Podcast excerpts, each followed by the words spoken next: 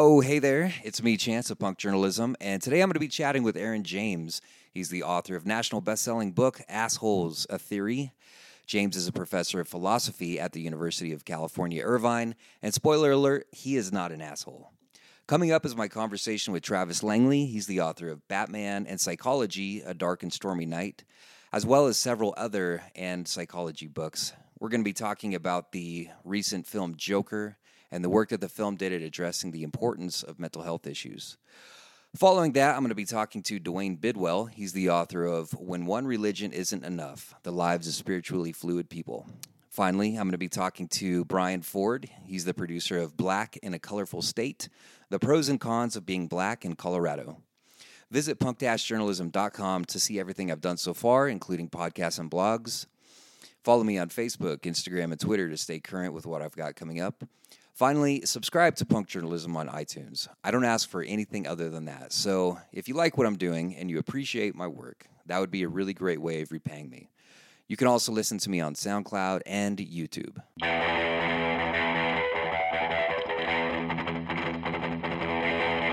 We'll start with what was your motivation for writing this? Uh, why write the book? Um, well, first, it, I mean, I had the idea for the, I had the definition of what it is to be an asshole, which was inspired by surfing, uh, you know, uh, encountering surfer assholes and then right. thinking, hey, there's a concept here and uh, philosophy can define it. So I had so that you surf, kick- right? That's, has that been in a personal experience with you? Yeah, yeah, I'm a surfer. And, um, and uh, I, I encounter outside of surfing, but sort of they were very the asshole in the lineup who cuts uh, breaks the rules of right away and then gets angry at other people when they complain. Right.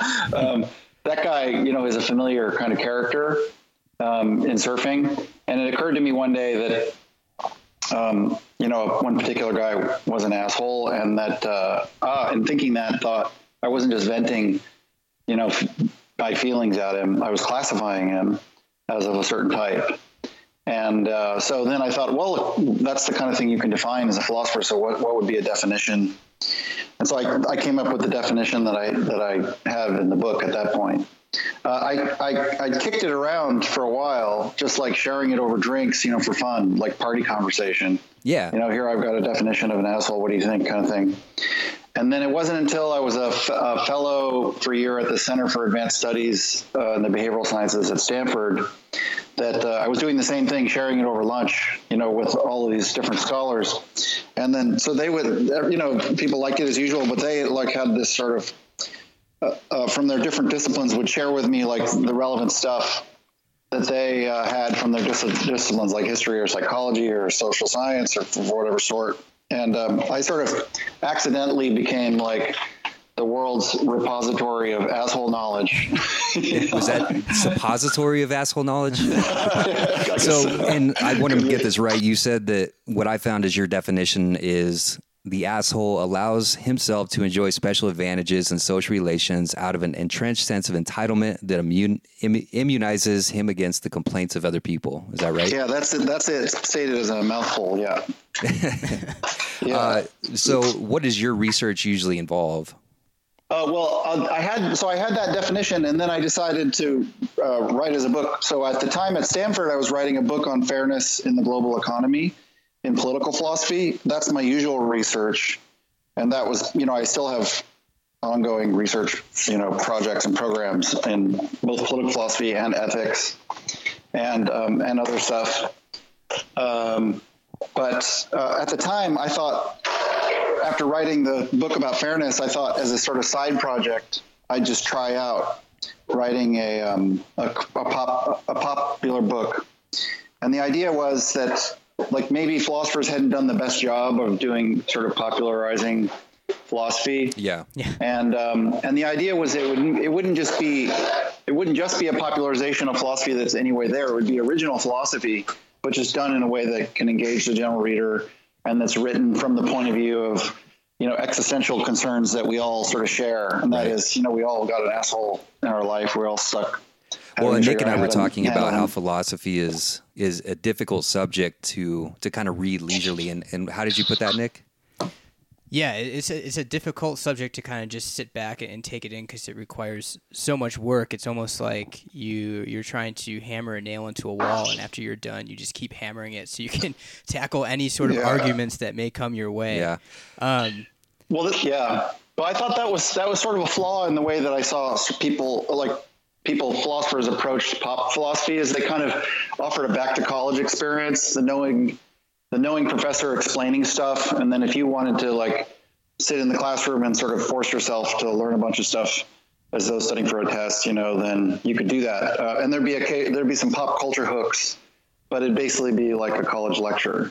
And I thought Yeah. that wasn't very engaging. Um, I mean, it wasn't just not engaging; it wasn't sort of Accessible. It, it wasn't. Yeah, it wasn't really accessible, and and and it sort of presupposes that you're you're a student and you're trying to like learn or at least show that you've learned Exactly. like a body of knowledge, Right. as opposed to somebody who's just reading a book and is trying to just understand themselves and their life and their their society and maybe learn some stuff, you know. And then philosophy it really is important and relevant in that way, um, but then to to bring out that relevance, you kind of have to do do it in a in a more upside down way compared to what academics would usually do. So it's not the theory first. It's sort of you start from sort of the concrete problems and and and, and importantly for the book, it was it wasn't just like oh this curious thing who are the assholes or who not. It was it was our sense of frustration, like which I've experienced lots of times, just of really like being profoundly bothered by the asshole you're stuck with. You know, having these difficult conversations and like maybe yelling matches, and then finding yourself giving the worst reaction. You know, you Yeah, well, and when you disappointing deal- yourself, and yeah, it's a i mean it's a level of toxicity that i think that when you try to have a discussion with somebody like that you got you, i mean you obviously find yourself beating your head up against the wall because you know you're not going to change their disposition or their the way that they are thinking about a certain thing. So it's uh it seems like sort of a a um, a, uh, a lost cause in some ways, and and that was what we Nick and I were discussing as far as you know what your motive, your uh, I guess what you want people to get out of this book is it you know how to deal with assholes, how to approach them, or just kind of how to accept that they exist, and you know what do we do from this point forward? You know, is it is it worth? yeah, the, right. I mean, the first thing was just given those frustrations and that familiar sort of problem. I thought, well, philosophy can just be useful for helping just clarify what you're dealing with, like who who is the asshole, who's not an asshole, and then what what is it about them that that puts us in this difficult compromise position where we're sort of find ourselves overreacting or underreacting or kind of can't find a happy way of dealing. So just clarity um, and just understanding the sort of dynamics and, and what's at stake for us in those encounters, that already would be a kind of helpful thing, right? So just, and that would be a kind, that's a kind of philosophical knowledge too. You know, it's traditional, just a definition and articulation of the moral psychology and the dynamics behind it. So that was what the, that's the sort of central part of the story um, in the book. But then from there, I, you know, that was the main thing I sort of was trying to offer was helpful. It wasn't supposed to be like practical self-help tips um, in the book, and actually made jokes about how there's no um, there's no easy seven-step guide to an asshole-free life, you know, like, um, and I, the philosopher is telling you, you know, why there can't be one, you know. Uh, but then after I wrote the book, actually, I was giving talks and stuff, and people always wanted to hear, well, what can I do, right? Um, practically speaking, and I had some some ideas in the book, but I thought, and then some ideas afterwards. So I thought, well, why don't I just write down a list of like all, everything that might be helpful? And um, so I wrote down like 15 things. And so it's like, oh, okay, there it is. That's a 15 step guide to an asshole free life. you know, like basically. Yeah, that's So- manageable. Sure. yeah. So, but the goal, the goal wasn't, um, the goal wasn't sort of practical tips as much as philosophical understanding of like a deeply, profoundly frustrating. Yeah, because we all deal kind of with it every day, and Yeah. you know, and sometimes we, we are stuck with those people, like like you're saying. Yeah. Yeah. Right. Um, so that raises lots of then philosophical questions about acceptance and you know that I got into and our feelings of recognition and being denied recognition. So it, it leads pretty quickly into sort of deeper philosophical themes that that you that run through especially political philosophy but moral theory. Um, going back especially to Rousseau, I think who was on to a lot of uh, like was one of the first to most clearly identify a lot of the stuff that's at stake. So it's kind of a Rousseauian story um, uh, in the in the book. Um, uh, and then there was like upshot uh, for political philosophy, for asshole capitalism, and what you do as a society at a societal level about the, the rise of the asshole, and um, what kind of threat that do they pose, and how do you manage that from a sort of collective or institutional point of view. Um, yeah, so it, it feeds into all of this. Just any sort of interesting connection I thought there was between with sort of philosophical ideas. I thought, okay, well, my job in the book is just to make the connections, just to develop them, you know, around this organizing theme and and concern. Sure. I was actually wondering, you know, when you're sitting down and discussing this book, uh, this book with like your colleagues or um, just people in general, has there been any sort of main criticism for your theory on assholes? Anything that seems to to come up a lot? Um, let's see, a big criticism. Um, I don't know, not so much with the content of the theory. You can sort of quibble about some of the terms, sure. um, but not any big reputation. I mean, for the most part, people felt like, even including philosophers, felt like, oh, hey, I met I met that guy, and oh yeah, that is there is a concept there, you know, and so maybe they quibble about exactly how to how to put the conditions sometimes, um, or maybe add another condition. So, but there wasn't any sort of um, typical sort of big objection to it. I mean, I guess the bigger thing from the point of view of the political philosophy argument is in the book that I think is a more of a bigger concern is that the book is sort of pitched from the point of view of a cooperative person, where it's left open sort of what it is to be cooperative, um, and sort of these frustrations with a certain kind of non-cooperative person, the asshole, or others, you know, the jerk or whatever. And um, but there, that leaves out that doesn't really deal with um, a range of cases in which things that are sort of non-cooperative are fully justified and important. You know, forms of protest, for example, um, uh, which you know are often regarded by as sort of assholery, but but then they might have important sort of democratic functions like democratic protests or breaking rules and civil disobedience and things like that, right? So. Um, there's not really a i guess the, the the tone of the book was very much focused on the sort of cooperator point of view and focused on social cohesion and stuff and that was not that anyone rejects that per se but but some people thought well look a lot of like how progress happens is because people are non-cooperative maybe acting more like assholes and so sure. you need really a story about why something that either is assholery or might look like assholery is in fact justified. Well, and this uh, would this relate to what you mentioned about cooperative being you writing this from a cooperative standpoint, you being a cooperative person.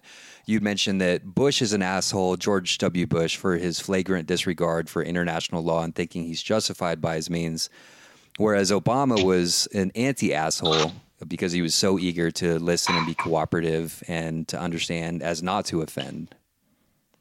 Yeah, right, and and probably to the fault on Obama's case. Sure. I mean, he wasn't he wasn't really you know he was sort of hyper cooperative at a time in which um, he wasn't there wasn't reciprocal cooperation from the other side. You know, so I mean, in some sense, I think it's just true about his politics that he sort of massively misread misread his political opposition. I mean, imagining a sort of cooperative core of uh, in the GOP that just didn't exist, um, and um, and so he's kind of struggling. So in some sense, he might have.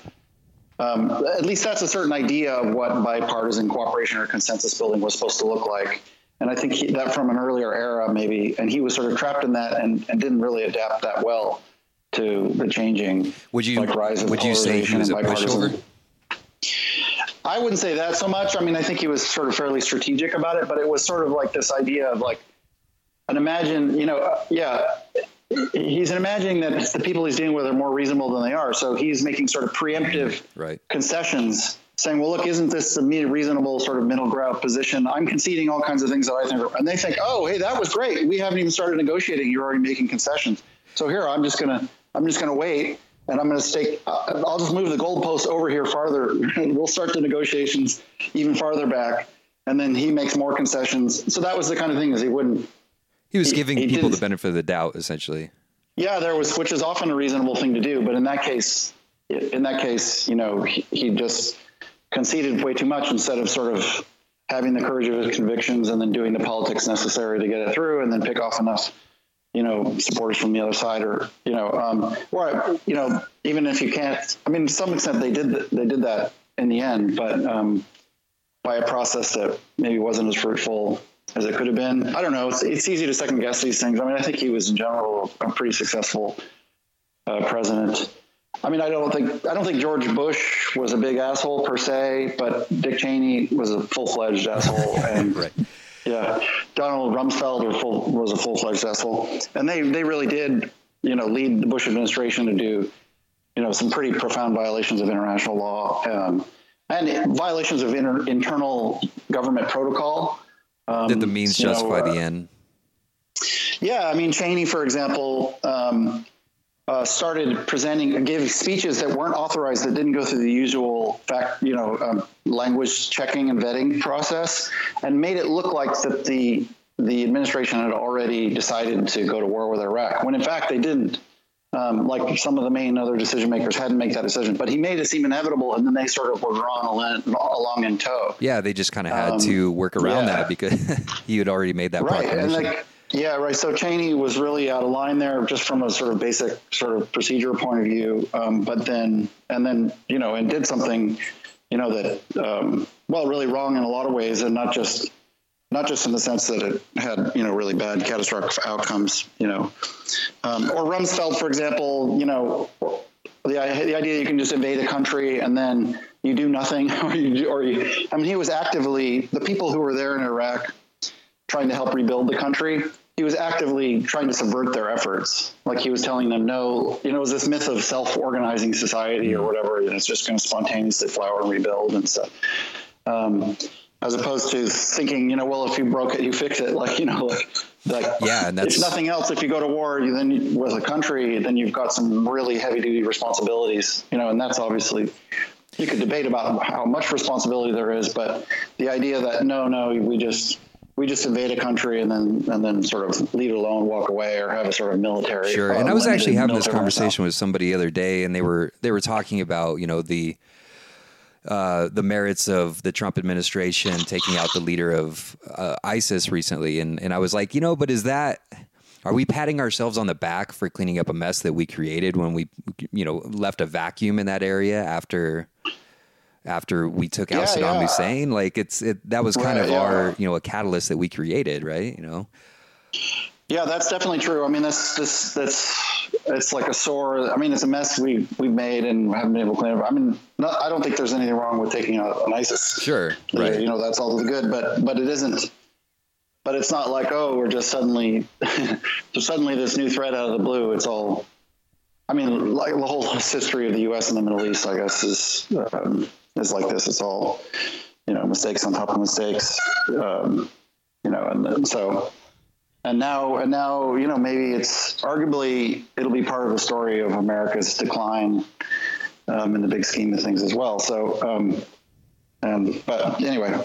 So uh, yeah. I want to go back to something that you just briefly touched on a moment ago. You mentioned asshole capitalism, and I, I, was hoping to get a little bit of explanation of, of what that is. I've, you know, I understand. I, I feel like I understand what it is, but at least for the folks listening, um, you had mentioned that uh, it it entails getting rich without the concern of, of, of, the cost to others. And I think that this is very indicative of the libertarian idea of let me do my own thing and you do your own thing and let's just leave each other alone. And I think that that idea really fails to recognize that whatever you do, there's always going to be a ripple effect, large or small, whether it be a media or whether it has an effect on Chinese laborers across the world who make your iPhone. Um, and then you mentioned also that the decisions of capitalism should be made by people who are not, not assholes. So, could we explore that a little bit? Yeah, I mean, I guess maybe to start by saying, um, I mean, there is a more principled kind of libertarian position that I don't think is like an inherently asshole kind of position. I mean, I think it's wrong in various ways, but I mean, so for example, certain libertarians will think that um, people have natural rights and that everyone has a duty to respect those rights involves like not harming harming them, interfering with them, coercing them, manipulating, deceiving them, things like that. And that's all basic matter of right and wrong. Mm-hmm. Um, but then, as a matter of sort of our larger society and political economy, they might be pretty skeptical about um, politicians and their abuses of power and want to rein that in and have a limited government, but then optimistic about the ability of markets to organize basically self-interested uh, behavior for the greater good. Um, and so then be really optimistic that well no you can sort of trust markets even if you know you're even if people are acting from self-interest this can sort of work out through larger market forces for the greater good and now so like that basic pack, pic, picture i don't think there's anything inherently sort of asshole in that picture but and, but it becomes a kind of it can become a kind of what you might call asshole capital version of capitalism when that it, it sort of loses track of any principled justification that there might be and just becomes a kind of standing permission or encouragement to just um, take what you can, do what you can, um, um, and shit without any concern for the public good, mm-hmm. right? So, um, a sort of standing permission or entitlement to just look out for number one, you know, because greed is good. And then the story about how this work, this whole system working out for the greater good becomes kind of just like a convenient slogan. And well, it kind of goes not, back to that yeah. idea that I, I, believe is flawed, where you know it, it assumes that you you are exactly in the situation you're in based off of the decisions you made, and if you are in a bad place, whether it be impoverished or your health or whatever, it's because you made the decisions to get you there, and it it really doesn't recognize yeah, right. the circumstances. So, like, there's an idea of like the poor deserve their poverty, deserve the poverty, the rich deserve their gains. That's a desert idea. That's not usually associated with um, like a more sort of philosophical libertarian view. The view that like Robert Nozick, for example, defended would, is not that there's any notion of desert doesn't play the work. It's just that um, we just have certain natural entitlements to say use our talents in the market and make exchanges with others, market exchanges, and and that can involve you know having large amounts of wealth and inequality doesn't matter because we're just we're doing things that we're entitled to do, and so the pattern of distribution that results is there's nothing wrong with it. That's not to say that you, people deserve that we can sort of that there's a certain rational way you can rationalize people who have less or people who are lower on the income on the income distribution that they deserve what they got, that they should have gone to school or they could always go to school. So there's ways that there's ways that certain ideas like of American opportunity or um, you know anyone can be rich get used in this kind of more in a, in a system of asshole capitalism is like a standing rationalization for privilege. Um, so I can I'll take as much as I can get. I don't have to worry about the public good and the people who have less. That's just their fault. That's becomes not even something that's really even argued for. It's just like um, it's just something that's said whenever you know um, um, as like just a convenient justification or, a, a rationalization.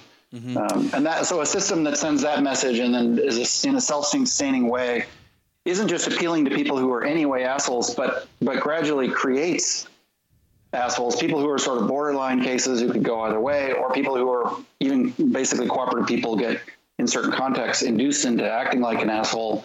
When you have a system that is creating powerful incentives, powerful money-based, status-based incentives for acting like an asshole or being an asshole, that's when the idea is it's that's an inherently pro, uh, unstable system because the very foundations of, of any society, including a capital society, depend on cooperation. Right. But, um, and if cooper- that cooperation is being unraveled or eroded, by the by the asshole capitalist economic incentives or and rationalizations, then then it can sort of basically undermine itself. Well, and you, you know, say that asshole asshole capitalism makes it more difficult to uphold social institutions. So I think that that kind of is in line with what you're saying right now.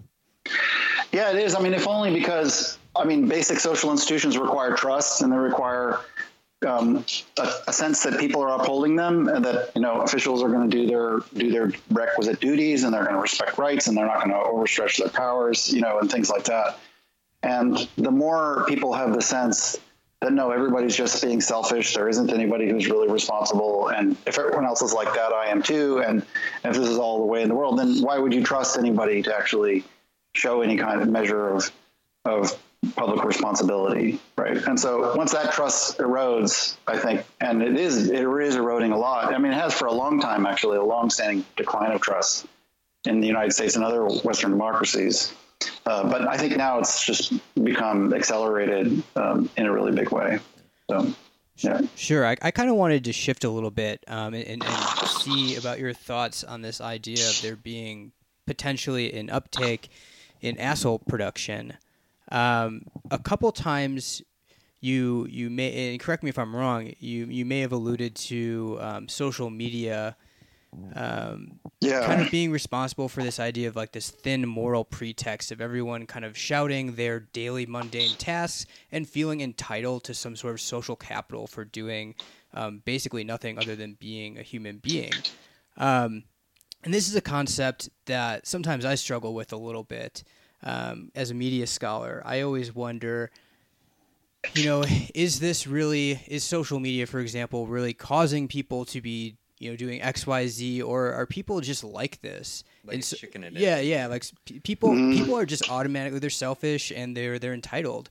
And social media is just simply an outlet. It's making them easier to demonstrate these qualities. I was wondering if you could speak a little bit to that kind of debate or that argument. What do you think? Yeah, I mean about social media in particular. I mean, I think there are a lot of big background causes of the rise of assholery. I don't think there's just more reporting of assholes that are more visible. I, mean, I think it probably is on the rise, both assholes and assholery among non-assholes. Um, but the social media then is a good example, I think, of a case in which, as it were, the architecture of this of the social structure induces assholery. So it's not just the people who would anyway be assholes are sort of revealed, but people who are otherwise maybe cooperative and, and fine at a party or at a coffee shop or whatever, suddenly they go online and it's just really easy for them to um, lack restraint, you know, um, and, and that's partly just because various act, features of the context, like it's relatively anonymous, you're not talking to someone face to face, and sort of like driving a car is a little bit like the same kind of thing, I think. Um, I mean, in a car, you're not really related. You're relating to a, a person sort of mediated by this big object, this car, and it's kind of an impersonal way of relating. And uh, so there's not sort of clear cut forms of communication. In that case, um, it's sort of impersonal, and that can mean that we're more likely to more likely to drive like an asshole um, than you would if you were like interacting with someone in a coffee shop, for example, like encountering other people and sort of face to face. Or if you're in the grocery store and step in front of somebody on accident, it's kind of the same idea as being in your car. Like you just say, "Oh, I'm Yeah. sorry," and you go on about your day, you know. But Right, you have right. that bubble that protects you.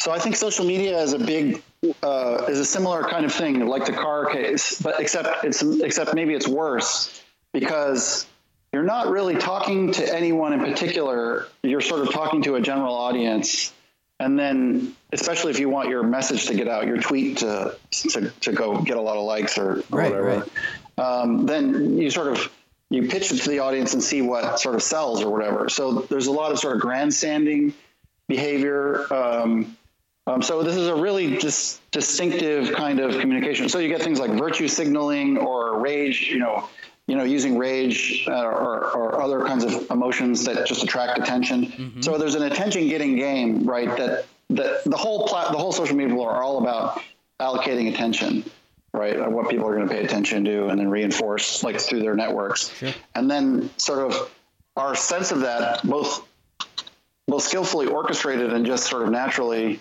you know, or by trial and error, means that we learn that the sort of um, sort of kind of unproductive, not unconstructive, or angry or uncivil kinds of uh, kinds of messages, Facebook posts or tweets, just tend to, you know, there tend to be these big incentives for that as a way to sort of get attention and be Sure. and be heard. Um, so it's very different from that's very very different from talking to one person or talking with a, gr- a small group of people and trying to make a decision together.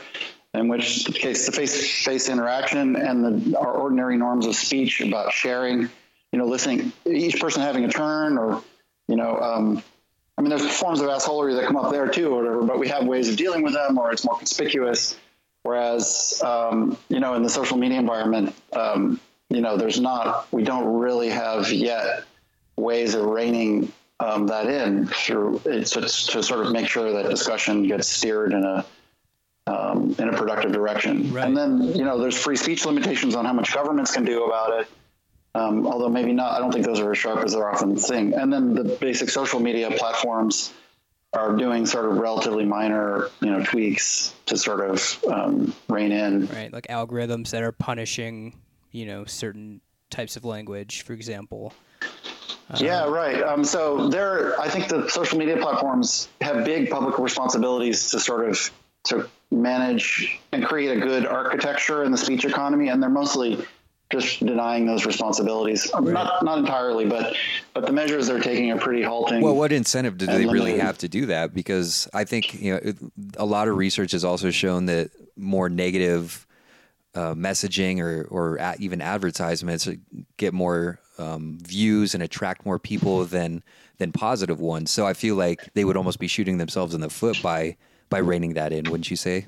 Yeah, well, it's it's it's the they have conflicting incentives a lot like the any major media company, and they all they're they both have some sense of public responsibility, but then there are also private companies that are trying to make a buck and they're trying to get ratings and their eyeballs and attention. And then you know for the social media platforms, it's about engagement um, and and usage and um, And vitriol is very engaging. and stuff like that. And then right, so they they they you know can play just their their goal is to for the most part is to keep people on the platform to keep people engaged right and that so the algorithm steering people to um, engaging content often means stuff that's like high pitched emotional or fake news or um, stuff that's more extreme than something they've seen before um, so you know um, those they have economic incentives to do all that stuff. Um, and it's only and it's sort of unclear they might feel how far they're supposed to compromise that um, for the sake of a general some general idea of public responsibility. Um, and they do they do rein it in to some degree but I, I think for the most part so for Zuckerberg for example is he's sort of fir- more firm about disavowing responsibility than he is showing that they're taking real you know concrete steps that are going to assure everyone. I mean he'll say you know well we don't want to break democracy but it's like okay what are you doing so that the platform isn't breaking democracy that you're you're entrusted with basically a public you know the, the public uh, medium that's really essential for democratic functioning. And you know he's not really i don't think they're really showing a due sense of responsibility for making sure that um, that you know that the platforms become like conducive for you know Well, and, and he sort of the way demonstrated that. supposed to work. Yeah, recently, uh, Sacha Baron Cohen. I'm not. Do you know? Are you familiar with who Yeah, he is? He's the. I know that video. Yeah, Yeah. Did you see the? I think it was last week or the week before. He. Uh, yeah, I thought it was really well done. yeah, that was great. And you know, he mentioned how uh, they they really they aren't fact checking checking any of these political ads that are going out, and and I think that that just stirs people's vitriol even further and and and whips people up into a frenzy and and so I, I'm glad that and he's been called before Congress. Um, uh, Zuckerberg has, and so I'm glad to see that there's been attention brought to this. But um, something I was going to bring up as far as social media and and the influx of assholes and that contributing. Um, you had mentioned before that assholes act out of a sense of entitlement to, you know, feel in some way they are special and deserve to act this way. And I wonder if because social media kind of makes you feel like you're you are unique or you're special, uh, are is that contribute to this influx? Um, everyone has a space now to promote themselves and create this false sense of being special. Um, yeah, I think there's some suggestion that. Well, I guess a background thing is just social media in general is very focused on you know your your construction of your you're you're creating this this avatar, this image of yourself, um, and that's through pictures, but also through you know things you say. You know, the whole persona, you know, in the old sense attached to it, that could be pretty different from who you actually are in in in in real life, as they say. Sure, yeah. as though as though like uh, social media interactions aren't in real life, but also but um, uh, in virtual life, and now like that's creates its own kinds of um, problems, some of which you mentioned before. But for maybe a certain generation of people or a certain type of person, especially people that are prone to self-absorption or nar- narcissism, um, the danger is that people don't really form or have an independent idea of themselves, right? That their sort of sense of self is really catering to um, their online persona. And to the extent that's where the way that they get validation, either from their photos or followers or or getting attention, that just a hit of sort of recognition can be like a really central part of their sense of self worth and self self esteem, and that that's can be just dangerous for a, bad state for a person to be in, you know. Um, but it also can mean that people have pretty, you know, deep, deep and personal sort of existential uh, reasons to sort of just engage in all out attention seeking and maybe not worry too much about um, whether what they're doing is productive or constructive or you know like um, just and especially because we score the game the, the quantitative aspect you know in followers and likes the numbers i think uh, as you know scoring as high as you can gives you a quantitative measure for for sort of almost for somebody's whole sense of worth you know like mm-hmm. uh, you know right. your worth has a has a score and then you can maximize that score and that sort of threatens to um, drive out uh, become a proxy for what's valuable, right? Um, and drive out aware someone's awareness of the other things that really are valuable that they then just don't pay attention to, or and maybe their values get transformed. Um, there's recent work called on value capture on this. It's really good, um, related, but yeah.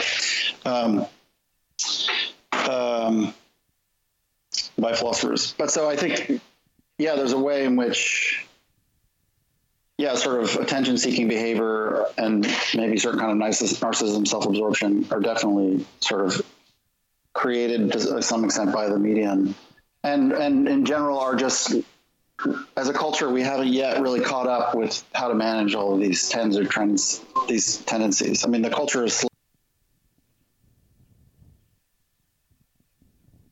Sure. So, uh, just you know, within this conversation right now, we've talked about um, political assholes, and we've talked about um, you know maybe a more common type of asshole, like a social media asshole. And there's certainly a lot of different types of assholes that you've brought up in your book. Do you think you can say one asshole type is um, more assholish than uh, the other type? Okay, do you think you, is this is something that you can measure, for example, um, or is it simply just categories?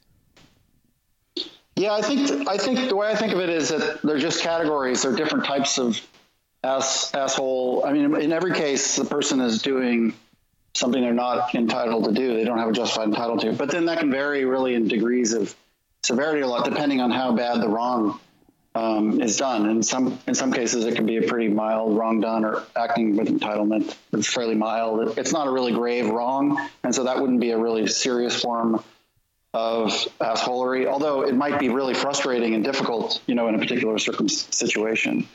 Um, but then there's other kinds that are maybe even sort of mildly, more mildly uncooperative, less brazen. But then because but the but the wrong done is really serious and has grave consequences, and I would think that's a worse a worse form of assholery. So the theory doesn't really tell you what's better and worse. It just gives you types, and then from there you can make uh, judgments about particular cases and you know what what sorts of problems are worse than others. You actually you say cutting it cutting to the front of the line in itself isn't a bad thing. The difference with the asshole is that he helps himself to more than his fair share.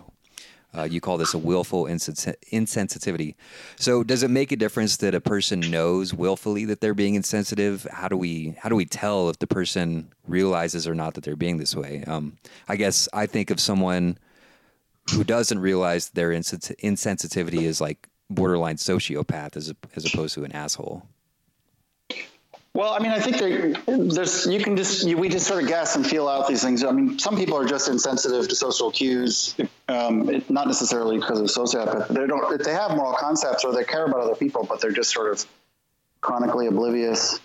Um, that person wouldn't necessarily be an asshole if, um, for example, if they really made a huge effort to try to try to um, compensate for their for the fact that they, they know that they're oblivious a lot and they sort of make really big efforts to to pay attention and anticipate people's feelings, but then they still sort of chronically sort of typically fall short in that regard. I mean, that person, if they're making a big enough effort, you would you might sometimes call them a jerk or whatever, or insensitive, but um, you wouldn't think that they're an asshole. Um, Um, so, but I think it does make it worse. It does make it worse if somebody is sort of willfully disregards other people's interests. So someone is not just like prone to think, um, well, I'm, you know, I'm special or I have these special entitlements and I don't have to really pay attention to others. And then, um, when there's a doubt about that, about whether that's really true, you know, they sort of marshal convenient rationalizations and just, you know, go on about how undeserving these other people are or why they're all losers or incompetent or just these convenient, you know, once that starts to take on sort of a more willful aspect, um, sort of, sort of willfully sustained and maintained. Um, and that's, that's when you're getting into asshole territory. I was, so on that note, I wonder if I might be able to share a, a, a case study with you that I experienced lately, and, and you can tell me which category this would fit into, if that's all right. Sure. And I don't think that I've shared this with you, Nick, yet. But so um, I do some blogging, and I uh, I kind of shop those around to local publications to see if anybody wants to publish them. And recently, I wrote one, and uh, there was a local magazine here in the Denver area that picked it up, and uh, the the uh, editor he you know made his edits and notes and suggestions, and was very very helpful um, and very, you know, I, I, was very thankful that he offered those. And in particular, he said that the ending needed some work, and and I agreed with him. It was a little bit lacking, so I took his suggestions and. Um, he was very, I mean, he wasn't fluffy about it. He was short and, you know, direct and to the point and kind of cold, which I actually kind of appreciate just because I don't, you know, really care to beat around the bush about those things. So once it was done and I made those, those changes, he, uh, you said, you know, excellent work, good job. Would you be interested in submitting some more work? And I said, yeah, that would be awesome. You know, I appreciate the opportunity, et cetera. And so they published it, and I uh, immediately went over to their website to see that it was, you know, how it looked. And you know, it was there were a lot of things where, um, you know, there were a lot of uh, editorial type issues, spacing issues, captions were really in the wrong places, and somehow punctuation got changed from my original copy that I sent to him to then and and so it was just kind of like my own standard of professionalism I was a little bit concerned about. And so I emailed him and I said I would be interested in submitting more work to you, but the published product has a lot of punctuation errors, spacing issues, and other editing problems. And uh, his immediate response was While you had loosely organized host ideas, your writing was very amateur. There were no punctuation errors when I was done editing, I even had to slow walk you to a logical finish. I don't have time to teach you how to be a writer or how to be polite. I think we're cool on future mm. work with you. Talking to someone that takes the opportunity to help improve your work and publish you in such a rude way is not a good way to get ahead. So I was I was a little bit thrown off from from that response and uh you know so as I was I was reading the book I was like I wonder where this guy would have fit in and and that was just my opinion maybe he's not an asshole and maybe he was perfectly perfectly reasonable. Yeah, I mean, for right, yeah, for starters, I mean, it, was he doing anything that he wasn't entitled to do? And it sounds like maybe, um, in some sense, he he was fine because he can accept or refuse, or he can decide not to work with you or not, right? Mm-hmm. Um, but there's maybe is something that he's not entitled to do, which is like put on pre pretense of being involved in a sort of collaborative relationship where you're producing content, he's publishing it, and then at the same time, sort of trying to get the upper hand or being defensive about uh, you know concerns or so you might think there's obligations of collaboration that involve like working in good faith to you know um, hear each other's concerns and work to sort of sort them out. And then maybe he didn't do didn't do that you know sort of starts out by finding faults with you to sort of um, be in a stronger bargaining position or something like that right? Um, um, or just being resistant. So I don't know, defensive. I don't know. There's a way people can be just defensive, and it's a lot like the way the asshole is defensive. So yeah, I might say like defensive, like an asshole would be. Well, would be, I don't know. Like that. that's something in a lot of yeah. This was my only interaction with him. I don't. I don't know yeah. the person, you know, face to face, and I, I spoke to his boss about it, and she said, you know, like he uh, he typically we can't have him deal with any freelancers because this is how he, you know uh, works. oh, so okay. like anything. Well, that sounds like it's in character then to me because he's just not a you know oh. good with dealing with people, unfortunately. Oh, okay. Well, maybe that maybe that is more in character than. It, well, and I looked um, him up, um, and he has a man bun, so I'm kind of thinking that maybe those things are mutually exclusive. you have to be an asshole to have a yeah. man bun. I don't know. No, I don't know. Go ahead, but yeah. What gives you chance the the entitlement to make those judgments? no, um. So when I was reading when I was reading this book, and I'm guessing, I would think almost everyone to a certain extent had to have stopped and, and thought about this at one point, which was, am I an asshole? Um, or which one of these categories, if I was an asshole, would I fit in? And I was wondering when you were writing it, did you were you having any of that self reflection, or when you were writing it, were you was that purposeful? Was that did you think people would be thinking through those processes um, when when reading it? Yeah, I addressed the, I addressed the issue at one point about whether there's a test. Yeah. Um, you know, and whether you would call yourself an asshole, I don't think is a, reliable test because assholes call themselves assholes, Right. and, and that's an asshole move. Um, there's an Onion headline that goes exactly like that. It says, "Asshole calls himself an asshole and supreme asshole move." um, but I think there is a good test of shame. That is, if you would feel, if if the thought of your being an asshole would really give you pause, like, oh gosh, you know that that would be bad. Am I really? If you're sort of really worried about whether you're an asshole, then that's at least evidence that you're not one.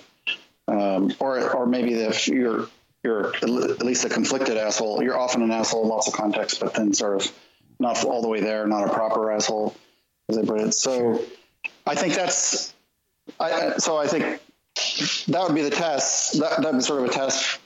But otherwise, I think uh, the the story about what it is to be even a full fledged proper asshole is still supposed to draw from something that we can all recognize in ourselves. You can call it your inner asshole or whatever. Everyone has an inner asshole, and um, the real asshole just lets it out, you know, or um, doesn't restrain themselves in the way we've all been learned to learn to through good socialization.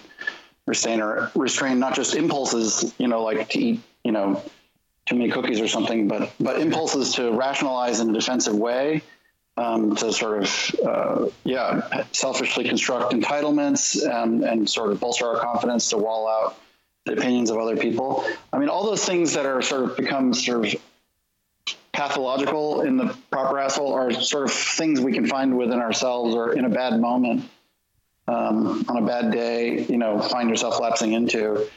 Um, so I definitely had that.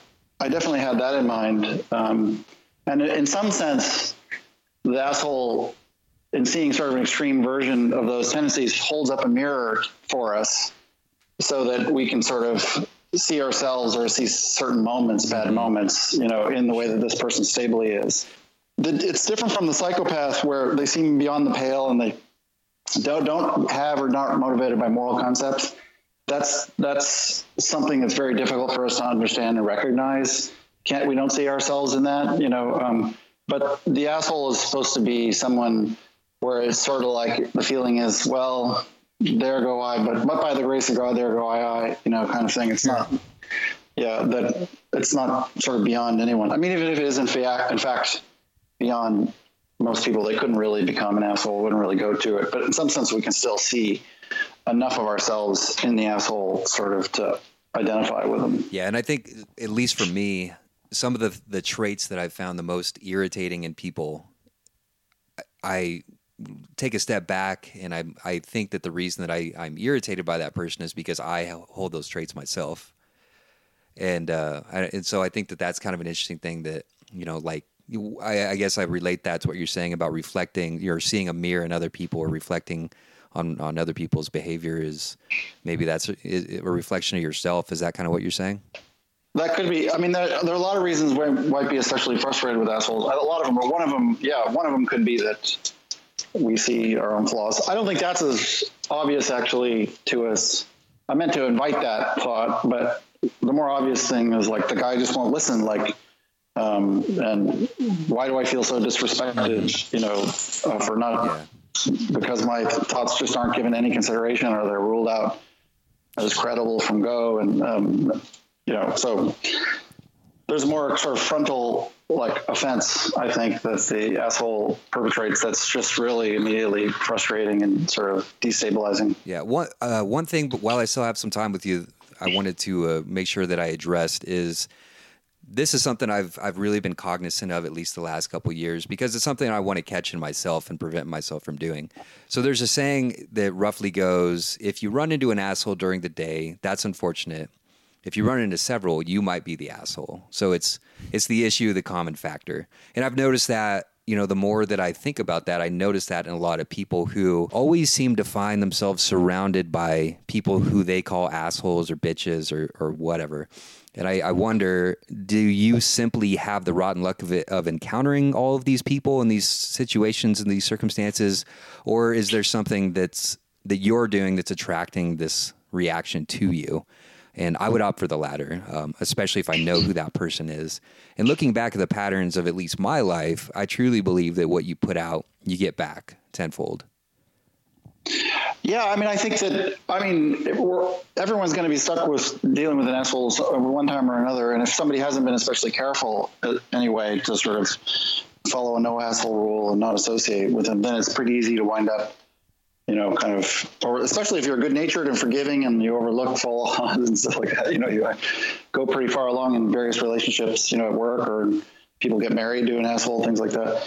Um, so I don't think that, that sort of, if nothing else, that doesn't necessarily show that they're an asshole, but I take it the saying that you were mentioning, it suggests that a way that certain kinds of people rationalize asshole conduct, that is everyone else is an asshole or they're incompetent or um, or losers or lazy or whatever you know um, and then so it's okay for me you know so basically we're on a war footing you know like, and it's okay for me to be an asshole too because you know war is hell and so you just got to do what you got to do.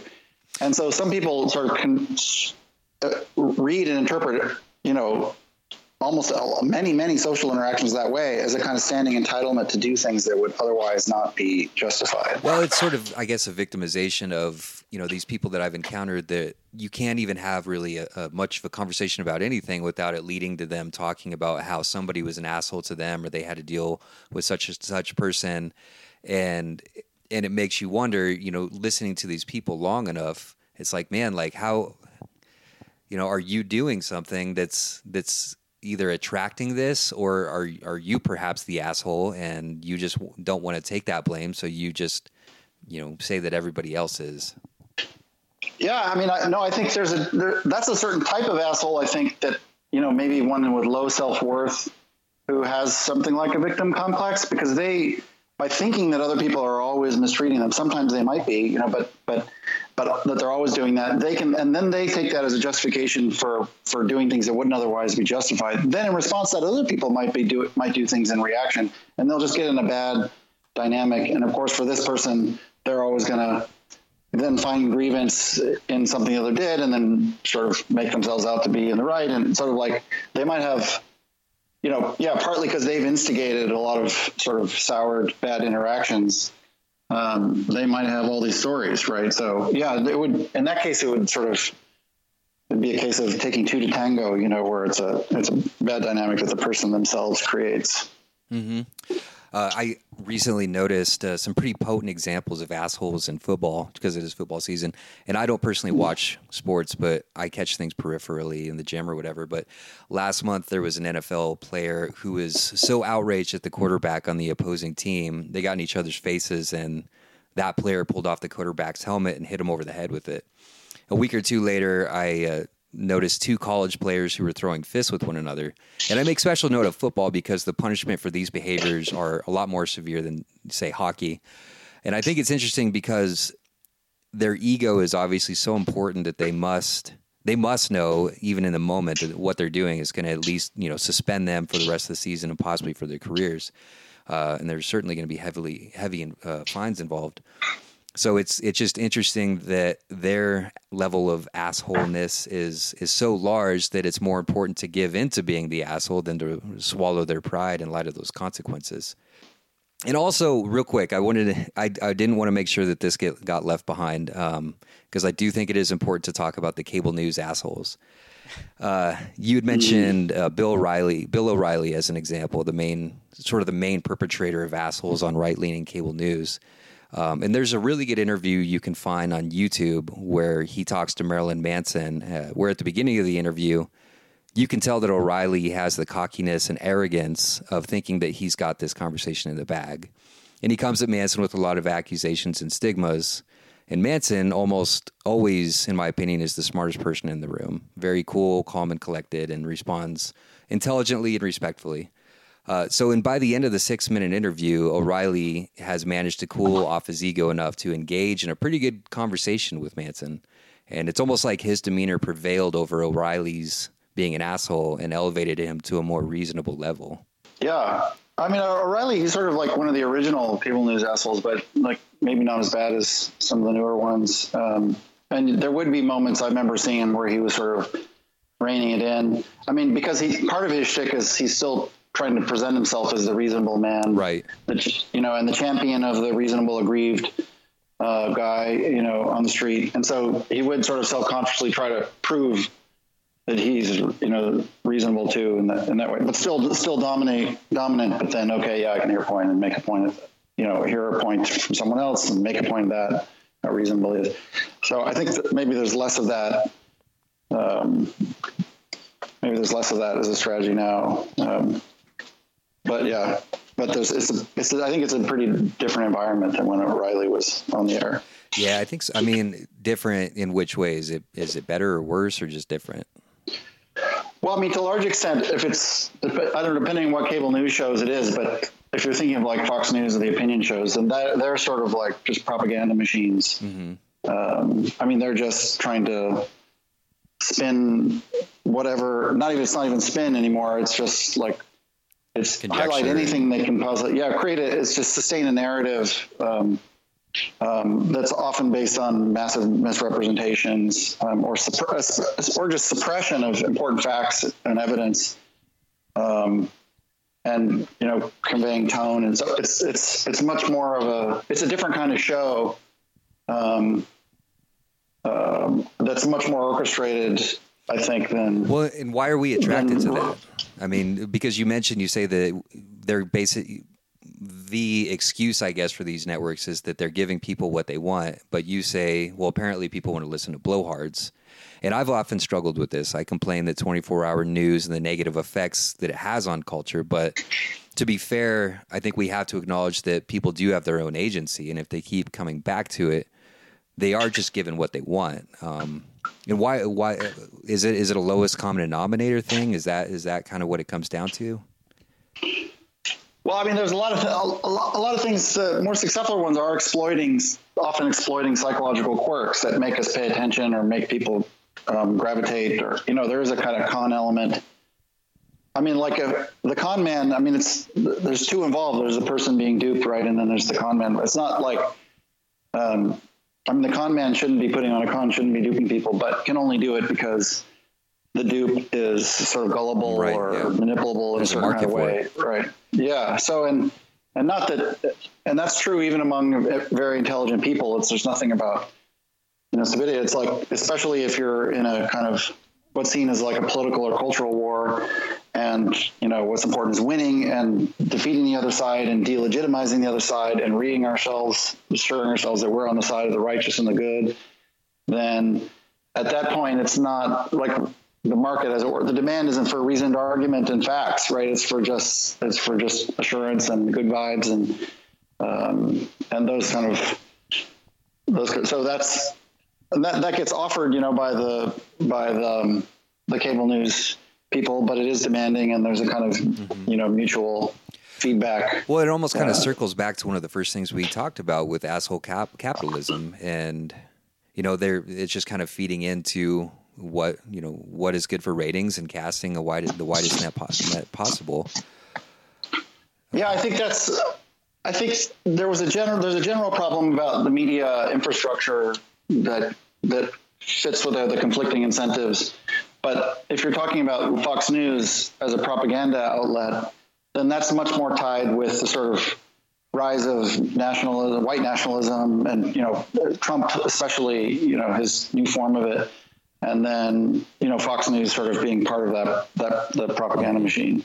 Yeah. Um, which involves you know disinformation, fake news, things like that. You know, like that are now being well now very effectively working, and that has to do with like sort of tribalism and tribal politics, and um, that's a deeper story about American sure life well, than just the media architecture. Although that's a contributing factor. I uh, I hope that you read a uh, or not read, but you listen to a, an, uh, the episode that I did last week with Michael Kimmel. He's the author of a book called Angry White Men American Masculinity at the End of an Era.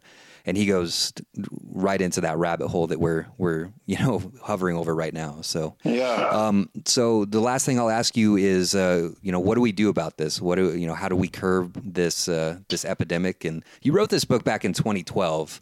So I mean, it's obviously been an ongoing issue since then. And where do you where do you see things going from now? And you did write a follow up book about the Trump administration as well. Oh, it was in 2016 during the the follow up book was during the Republican pr- primary. Okay. Um, yeah. So to say it was like kind of cautionary tale, um, or pitched from the point of view of a small R Republican and why you know Trump is not only asshole but the kind of um, and I think that's his, even his supporters thought he was, but they thought he would have be a productive force, um, you know, in managing assholes. Um, but I was saying, well, I know it's, it's not going to work, you know. And if you're if you're a smaller Republican who cares about you know a Democratic Republican, it's a potentially fatal error. And that's like those warnings turned out to be true. I mean, I think have been borne out with what we're seeing. Um, how we go, where we go from here um, is a much more difficult question. I mean, in the long run, of course, you need like a pretty massive revamp of the political system so that to fulfill actually the founder's ideal, you know, we're neither angels nor devils, um, but you can a, a, carefully designed political system with checks and balances and accountability and cooperation can can prevent you know the assholes from rising to power and draw forth the better angels of our nature and you know and create a sense of public service and without fully trusting anyone with power, holding them accountable, things like that. So in the long run, like a, there's a lot of political reforms, and it wouldn't be any one, but a lot of a lot of them are necessary to sort of um, sort of reconstitute a functional politics. But in the end, also, I think you need to double down on a new economic social contract. So some of the backstory, sense of broken, you know. Um, uh, economic promises of stagnant wages for a long time, limited opportunities, bad jobs, things like that. Um, have, cre- have created the background of sort of distrust or lack of confidence that then triggers, you know, like tribalistic or nativistic type thinking to re- recircle trust. And in the short run, I think, in the short run, I think what has to has to happen is that the sort of style of the asshole style of politics that Trump, you know, is like perfected has to, you know, and, which is emulated in a big way I think it has to sort of be seen to fail in a decisive way. I mean, um, and that's the only reason it wouldn't be repeated. Mm-hmm. Um, and that's we're not there yet. Um, on um, right now, it seems like it's still working uh, pretty well, too well. I mean, a lot would depend on whether Trump loses re-election and whether or not the GOP gets um, you know, loses the Senate and stuff like that. I mean, that could lead to the idea that like be seen as a decisive repudiation on the style of politics. But since that's not clear, well, it also they could lose and it, and it's not seen as a repudiation. So that's maybe even a as big of a danger. Um, so, but in the short run, I think yeah, you have to see that this kind of politics fails and that something else um, is better. So, as one good philosopher put it from uh, Bill and Ted, Ted Theodore Logan just says, "Be excellent to each other."